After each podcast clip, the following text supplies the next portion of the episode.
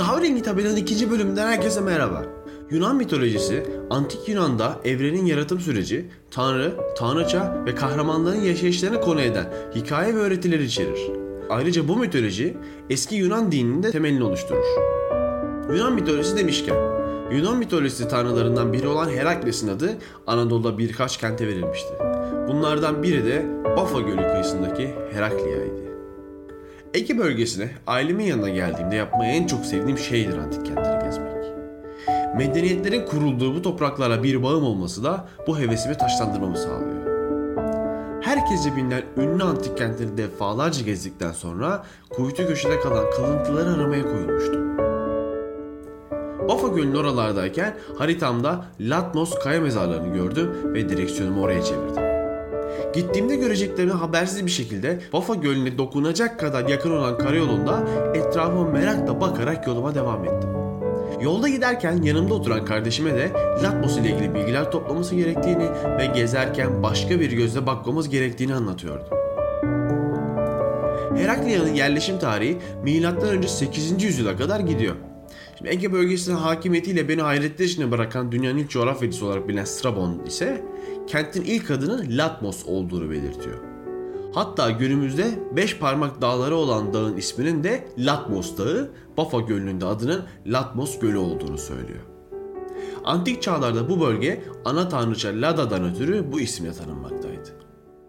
Helenler Lada ismini Latmos olarak değiştirerek şehre de bu ismi vermişler.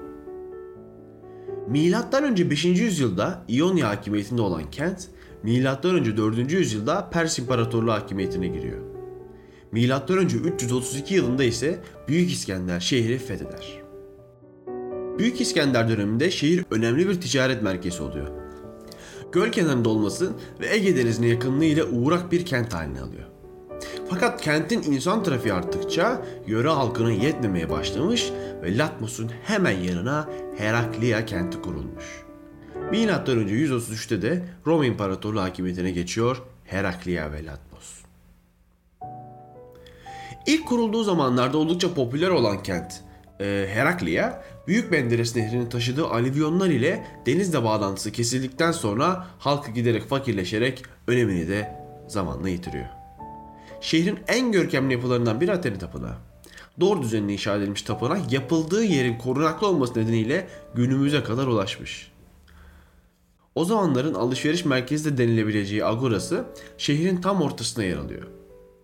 Giriş kat duvarları, sütunları günümüze kadar ulaştığı için o dükkanlarda yapılan ticareti gözlerinizin önünde hayal ederek yürüyebiliyorsunuz. Şehir meclisinin toplandığı Bağdatöryon'un içi toprakla dolu halde bulunmasına rağmen dörtgen planlı oluşu ve ne amaçla kullanıldığı tahmin edilebilecek durumdaydı. Şimdi her antik kente gittiğimizde en iyi korunan ve günümüze ulaşan yapının tiyatroları olduğu gözünüzden kaçmamıştır tabi. Fakat diğer komşuların aksine Heraklia'da tiyatro iyi şekilde korunamamış. Kavya'nın yarım daire şeklinde olduğu ve oldukça büyük olduğu dışında başka bir şey de bilmiyoruz. Bu şehre beni çeken şeylerin başında da nekropolü ve kaya resimleri vardı. Bu nekropol kısmındaki mezarlar kayaların içine oldukça belirgin şekilde oyulmuş. Aydın dağlarının sert kayaların içerisinde gömülen insanlar artık haliyle orada değiller. Ama ebedi uygularına yattığı yerleri görmek kısa süreli bir duygusallık yaşatıyor tabii ki. En güçlü görünen şeylerin bile bir sonu olacağını gösteren bu podcast'te sizleri Bodrum yolunun kenarında Bafa Gölü'nün kıyısındaki Latmos antik kaya mezarlarını görmeye ve Heraklia'nın havasını solumaya davet ediyorum. Podcast ile ilgili yorumlarınızı ve eleştirilerinizi Instagram ve Facebook'ta kahverengi tabela pod ya da Twitter'da kahve tab pod hesaplarından bize ulaştırabilirsiniz ve o hesapları takip edebilirsiniz. Sağlıcakla kalın.